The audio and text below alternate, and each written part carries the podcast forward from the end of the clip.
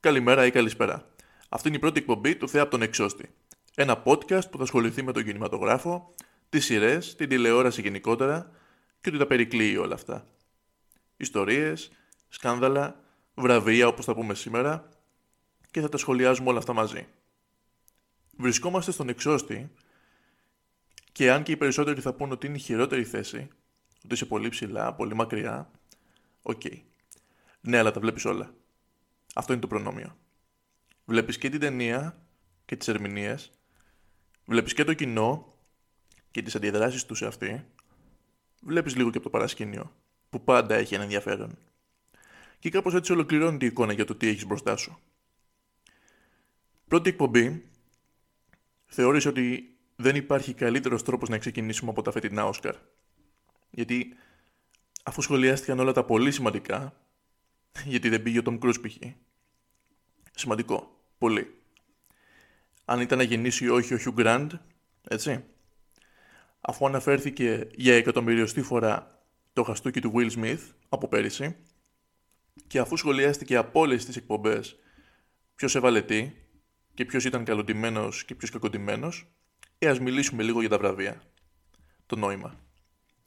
Πολλοί ήταν αυτοί που βιάστηκαν φέτος, όπω σε κάθε χρόνο άλλωστε, με το που τελείωσε η απονομή, να βγουν και να μας πούν δικαιωμένος ο ένας, αδικημένος ο άλλος. Ή το βραβείο το άξιζε η τάδε και όχι αυτή που το πήρε. Ή γιατί το πήρε αυτή η ταινία, αφού ήταν χάλια, εμένα δεν μου άρεσε καθόλου και εδώ το πήρε η άλλη που ήταν αριστούργημα. Όλα αυτά τα κουραστικά που τρώμε κάθε χρόνο στη μάπα. Θέλουμε, δεν θέλουμε. Λες και τα βραβεία είχαν να κάνουν με αυτούς. Λες και αυτοί θα κέρδιζαν. Μέσα σε όλα αυτά που ακούμε, είναι καλό να ξεκαθαρίζουμε τη δική μας σκέψη. Το πώς εμείς είδαμε τα πράγματα. Όχι για να βγούμε έξω και να κάνουμε τα ίδια με αυτούς που κράζουμε και να τα λέμε εκεί που δεν μας ρώτησαν καν. Περισσότερο για να προστατευτούμε από τον καθένα που το παίζει Μαέβιου Παχατουρίδης. Από αυτούς τους τύπους. Το ερώτημα που πρέπει πάνω απ' όλα να θέσουμε είναι το τι σημαίνει να αξίζει κάποιος ένα βραβείο. Όταν είσαι υποψήφιος για ένα βραβείο, σημαίνει ότι έχεις κάνει τη δουλειά σου καλά. Για να είσαι εκεί, πάει να πει ότι ίσως και εσύ να το αξίζεις, λιγότερο ή περισσότερο, σε ένα ποσοστό. Είναι πολύ δύσκολο να βρεθεί κάποιος υποψήφιος για Όσκαρ πρώτο ανδρικού π.χ. χωρίς να έχει δώσει καλή ερμηνεία. Σίγουρα κάποιος που δεν είναι υποψήφιος μπορεί να αξίζει παραπάνω μια θέση εκεί. Αυτό ναι. Αλλά και πάλι δεν σημαίνει ότι αυτός που είναι εκεί δεν ήταν καθόλου καλός. Δεν θα μιλήσουμε για snubs. Αν και όλοι ψοφάμε για τέτοια. Όχι σήμερα. Άλλη φορά. Οπότε, καλύτερο είναι να κοιτάμε όχι ποιος το αξίζει και να κολλάμε σε αυτό αιμονικά, αλλά ποιος το αξίζει περισσότερο από τον άλλο. Και ποιος καθορίζει την περισσότερη αξία, είναι η επόμενη ερώτηση. Το κοινό είναι η απάντηση. Και το κοινό έχει πολλές απόψεις. Η θεωρία πάει ως εξής. Σίγουρα σε κάθε κατηγορία κάθε χρόνο το αξίζουν πάνω από ένας.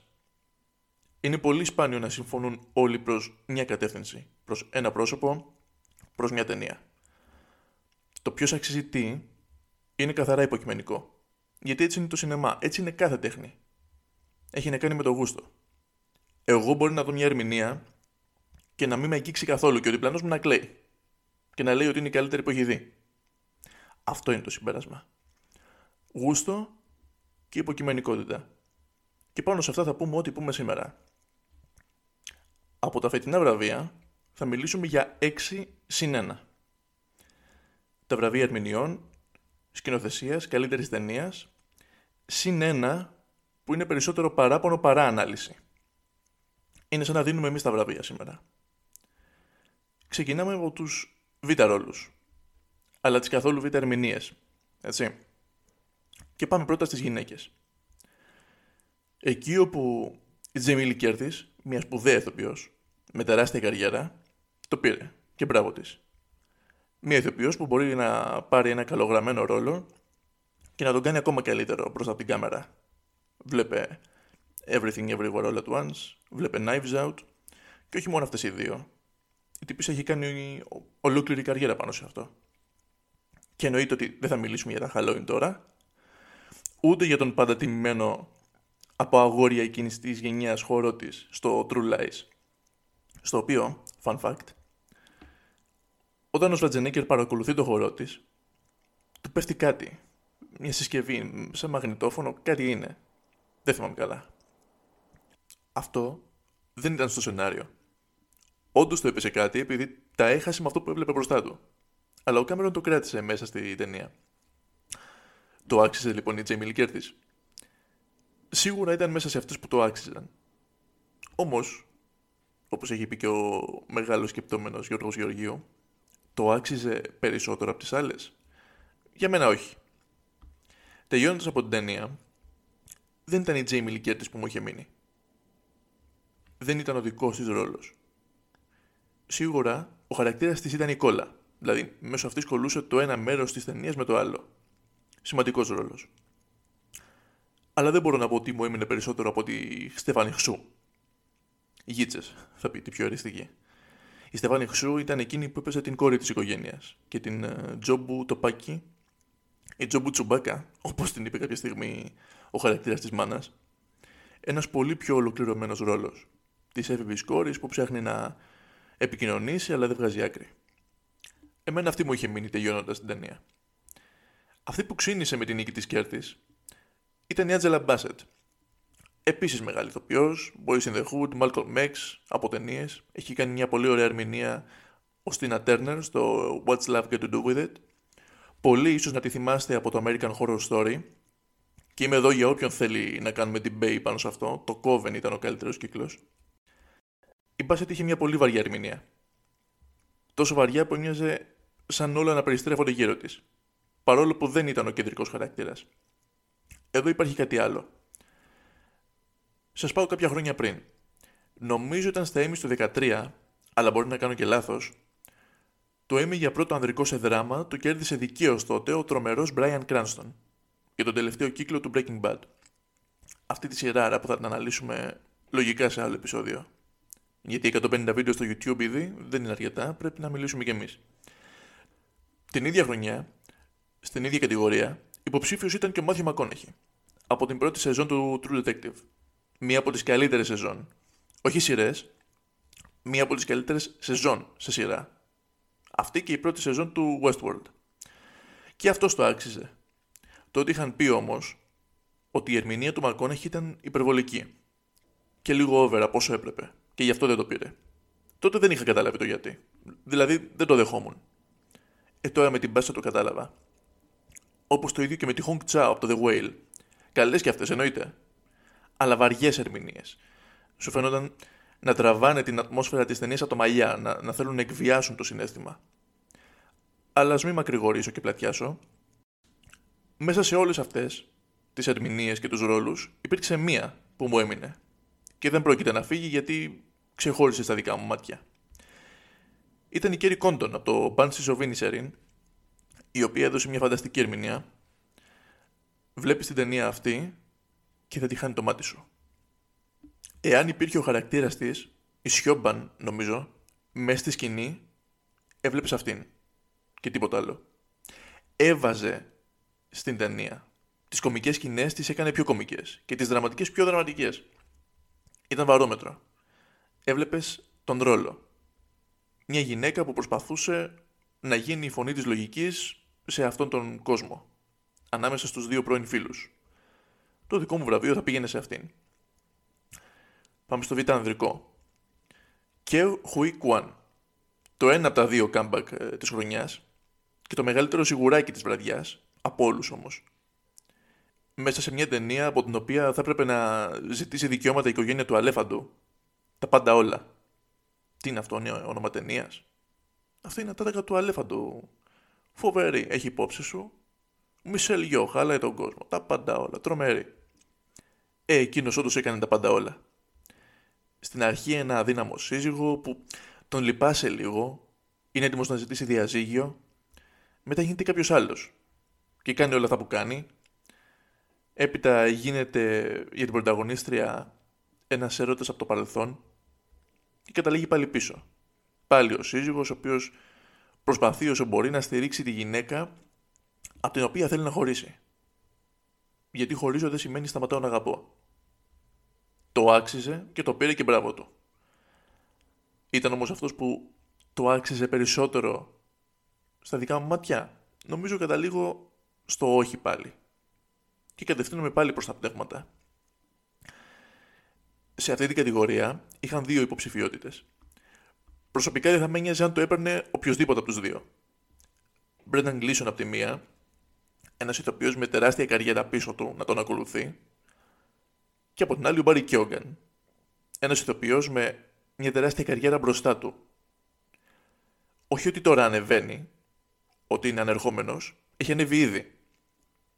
Από τον Dunkirk, το θυμάμαι, μέχρι το φετινό Batman, στο οποίο δεν φάνηκε ωστόσο, ήταν η δεύτερη του ταινία, μέσα στον χρόνο που έπαιζε μαζί με τον Φάρελ, και η τρίτη γενικότερα μετά το θάνατο του ιερού ελαφιού, του Λάνθιμου. Το δικό μου βραβείο θα πήγαινε σε αυτόν. Αυτόν τον τρομερό που τον βλέπεις μέσα στην ταινία και λες αυτός θα κάνει το χαζούλι, το comic relief. Αυτός, τι είναι αυτός λες, αυτός, αυτόν τον έφερνε ο Ραπτόπουλος στη Μαρμίτα λες. Όταν τον πρωτοβλέπεις. Και τελικά καταλήγεις στο ότι είναι ο μόνος που έχει ζωή από όλους αυτούς. Και ο πιο βαθύς χαρακτήρας. Γενικότερα, η δεύτερη ρόλη ήταν που πήγαν αυτήν την ταινία τόσο ψηλά. Δεν θα περιγράψω πολλά πολλά, για να μην το χαλάσω και σε αυτούς που δεν το έχουν δει. Πάμε στο πρώτο γυναικείο. Μισελ Γιο, Κέιτ Μπλάντσετ. Αυτή την τραμπάλα ακούγαμε όλη τη χρονιά. Όχι θα το πάρει μία, όχι θα το πάρει άλλη. Τελικά το πήρε η πρώτη και δεν μπορώ να πω ότι έχω κάποια ένσταση. Αμφότερες το άξιζαν και ήταν ίσως η πιο δύσκολη κατηγορία στην επιλογή. Μετά τις πρώτες φορές που είχα δει τις δύο ταινίες, δεν με νοιάζει πραγματικά, λέω ότι θέλει ας γίνει. Ας το πάρουν και οι δύο αν γίνεται. Με τη δεύτερη φορά, ίσως να ήταν η Blanchett που ο ρόλος ήταν σαν να γράφτηκε πάνω της, σε μια ιδιαίτερη ας την πούμε ταινία, να είχε ένα προβάδισμα. Η ευχάριστη έκπληξη που ήρθε και προσθέθηκε στην κατηγορία αυτή ήταν η Άντρεα Ράισμπορο από το του Λέσλι, η οποία παίζει μια αλκοολική μητέρα που στέκεται τυχερή, κερδίζει το λαχείο, από τον έρανο του Τζόρνταν λογικά, μόνο και μόνο για να χαλάσει τα λεφτά πάλι σε καταχρήσεις και την ακολουθούμε μέχρι την υφαλιότητα. Και σαν ερμηνεία και σαν ταινία είναι φανταστικές να τα δείτε. Όσοι δεν την έχετε δει, δοκιμάστε τη, δεν θα χάσετε. Το δικό μου βραβείο από αυτή την κατηγορία ακόμα δεν μπορώ να πω με 100% σιγουριά που θα το έδινα, όπως τις άλλες κατηγορίες. Το πιο πιθανό είναι να το άφηνα στη Μισελγιό. Τα λόγια είναι περίτα. Όσοι την είδατε, ξέρετε. Και όσοι δεν την είδατε, δείτε τη. Πρώτος ανδρικός και ανακούφιση με την νίκη του Φρέιζερ. Γιατί Φρέιζερ όμως θα πείτε, και όχι Μπάτλερ. Και γιατί ανακούφιση. Γιατί τα Όσκαρ αγαπούν τις βιογραφικές ταινίες με πρόσωπα του θεάματος. Όπως κάποια χρόνια πριν, που ο τεράστιος Christian Bale του Vice έχασε από τον Rami Malek, ε, έτσι δεν ήθελα φέτος η ερμηνεία καριέρας του Fraser να θαυτεί κάτω από άλλη μία ερμηνεία για ένα αληθινό πρόσωπο. Το άξιζαν και οι δύο, ναι. Τότε. Ο Μπέιλ λίγο περισσότερο για μένα. Θα μου πεις κάτσε ρε εσύ. Ο Μάλεκ δηλαδή σε χαλούσε, ο τύπος, ο τύπος οργίασε. Όντως. Αλλά πώς γίνεται να μην οργιάσεις παίζοντας μία από τις πιο οργιαστικές προσωπικότητες όλων των εποχών; Πώς γίνεται ο Φρέντι Μέρκιουρι, ένας από τους σπουδαιότερους τραγουδιστές όλων των εποχών, να μην αποδοθεί μεγαλοπρεπώ, ειδικά σε μια ταινία που είναι οδύς στο πρόσωπό του; Πρέπει να είσαι κακός ηθοποιός. Ε, ο Ράμι Μάλεκ δεν είναι κακός ηθοποιός. Σε καμία περίπτωση. Ο ρόλος ήταν αβανταδόρικος, ναι. Αλλά αυτό δεν σημαίνει ότι δεν έκανε δουλειά. Ο Μπέιλ, απ' την άλλη, έλαμψε μέσα από ένα πολύ σκοτεινό και χαμηλόν τόνον ρόλο. Γι' αυτό προτιμούσα εκείνον τότε. Έτσι λοιπόν και φέτος, ο Μπάτλερ έπαιξε τον Elvis. Και άλλη μόνο άμα δεν έπαιζε καλά. Έπαιξε καλά. Αλλά η υπόλοιπη ταινία ήταν τόσο χάος, τόσο που ρούφηξε και το μοναδικό διασωθέν από αυτήν, τον Μπάτλερ. Για τα δικά μου γούστα ποτέ δεν ήταν τερμπή ποτέ δεν ήταν στις λεπτομέρειες όπως είπαν. Και ο ρόλος του Φρέιζερ ήταν αβαντοδόρικο. Σίγουρα, ναι. Αλλά κοίτα σε τι επίπεδο αποδόθηκε ο ένας και σε τι ο άλλος. ο Butler, έκανε την ερμηνεία πάνω στην οποία θα στηρίξει την καριέρα του.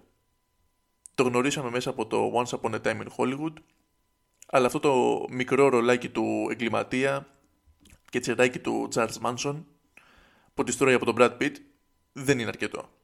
Ο Elvis είναι. Και γι' αυτό θα παίξει στο ερχόμενο Dune. Πάλι τον κακό που του ταιριάζει. Ουσιαστικά τον βασικό ανταγωνιστή του πρωταγωνιστή μας. Από τους υπόλοιπους, που μπορώ να πω ότι θα έβαζα στο ίδιο επίπεδο με τον Fraser, ήταν μόνο ο Bill Nye από το Living. Ηθοποιάρα. Ο Φάρελ και ο Μέσκαλ επίσης πολύ καλοί, αλλά ελάχιστα πιο κάτω για μένα. Το βραβείο από τα δικά μου χέρια θα πήγαινε στον Fraser, που σώζει την καριέρα του, αφού τον ξέρασε το Hollywood και έπεσε στις ζεστές τρυφερές θερούγες του Αρονόφσκι. Ενός σκηνοθέτη που έχει αυτό το χάρισμα, να τραβάει αυτό που θέλει από τους πρωταγωνιστές του. Στη σκηνοθεσία τα πράγματα είναι πιο απλά. Εννοείται ότι οι Daniels θα το έπαιρναν και έπρεπε να το πάρουν για αυτό που μας έδωσαν. Ο Spielberg πιστεύω τιμητικά πήρε την υποψηφιότητά του, αν και ακούστηκε αρκετά λίγο πριν τα Όσκαρ, αλλά έμεινε μέχρι εκεί. Ο μόνος που θα μπορούσε να τους τυπήσει ήταν ο Μάρτιν Μακντόνα από τον Banshees. Όμως, το Everything Everywhere All at Once φάνηκε πολύ πιο νέο και ήταν και το σουρεάλ του σενάριου που επηρέασε. Μιλώντας για σενάριο, φτάνουμε στο παράπονο. Το πρωτότυπο σενάριο τον κέρδισαν οι ίδιοι.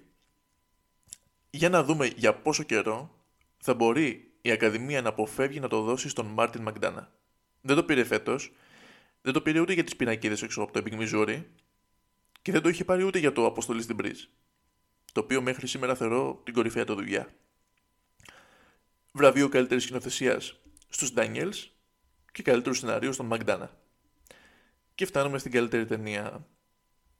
Ειδικά τα τελευταία χρόνια, η Ακαδημία πήγαινε σε επιλογές που πολλοί δεν περίμεναν. Σαν να ήθελε να σοκάρει, λιγότερο ή περισσότερο. Καλό χρυσό το πρεσινό κόντα και πολύ συγκινητικό και πολύ όμορφο. Το άξιζε περισσότερο όμως από το Don't Look Up και το προσωπικό αγαπημένο μου από πέρυσι το Belfast.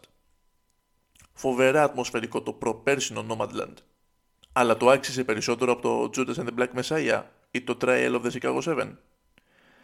Για το Parasite δεν μπορώ να πω κάτι. Παρά μόνο να θέσω το 1917 ως εισαξιό του. Φέτος, εγώ περίμενα το Fablemans να κάνει την έκπληξη. Γιατί το Hollywood αγαπάει το Hollywood. Και αυτή η ταινία ήταν το ερωτικό γράμμα του Spielberg στο σινεμά. Στο τέλος, κατέληξε στο τα πάντα όλα. Και δικαίως. Ήταν η καλύτερη φετινή ταινία. Και είχε ένα πλεονέκτημα. Έτυχε φέτος να μην είναι η μόνη ταινία της οποίας η πλοκή είχε να κάνει με το Multiverse. Η άλλη ήταν εκείνη της Marvel. Η απογοήτευση που πήραμε από τη μία μας έκανε να αγαπήσουμε τον τρόπο με τον οποίο έγινε η άλλη. Πήραμε την παγωμάρα από τη Marvel και μετά το Everything Everywhere ήταν στα μάτια μας σαν ένα μοντέρνο sci-fi αριστούργημα. Έχει ξανασυμβεί αυτό με τις ταινίες που βγήκαν για τον Steve Jobs. Είχε βγει το Jobs το 13 ή 14, αν θυμάμαι καλά, με τον Άστον Κούτσερ και μετά από κανένα δύο χρόνια βγήκε το Steve Jobs με την ηθοποιάρα Michael Fassbender στο σενάριο του Άρον Σόρκιν. Ξενερώσαμε με τη μία και μετά ήρθε η άλλη και την είδαμε σαν πολύ καλύτερη από ό,τι ήταν. Ήταν όμως το Everything Everywhere η αγαπημένη μας. Για αυτή την ταινία άκουσα όλα τα πιθανά σχόλια. Ένας καλός φίλος μου είπε ότι του άλλαξε τη ζωή. Δεν ταυτίζομαι, αλλά το σέβομαι εφόσον την είδε. Από την άλλη, έβαλα τη μάνα μου να τη δει και μου είπε: Τι μου έβαλες να δω; Μ' αρέσουν εμένα αυτά. Κάθισε και την είδε όμως. Και γι' αυτό το δεχόμαστε. Κάπου εκεί, κοντά σε αυτές τις δύο απόψεις, βρίσκεται η πλειοψηφία. Έχει λάτρεις και haters. Πολλούς από τους οποίους haters απέκτησε αφού κέρδισε. Αυτό δεν το έχω ξαναδεί. Εγώ βρίσκομαι κάπου στη μέση. Η δική μου αγαπημένη ταινία για φέτος ήταν το Banshees. Αλλά η καλύτερη ταινία για φέτος ήταν το Everything Everywhere All at Once. Και ως απόδειξη αυτού, πριν λίγες μέρες ξεπέρασε το Morbius σε εισιτήρια. Απίστευτο. Αυτή η ταινιάρα. Επίσης έγινε η πιο πολύ βραβευμένη ταινία όλων των εποχών. Αλλά αυτά είναι λεπτομέρειες. Τα λέμε την επόμενη εβδομάδα και αν δεν σας δω, καλό απόγευμα, καλό βράδυ και καλή νύχτα.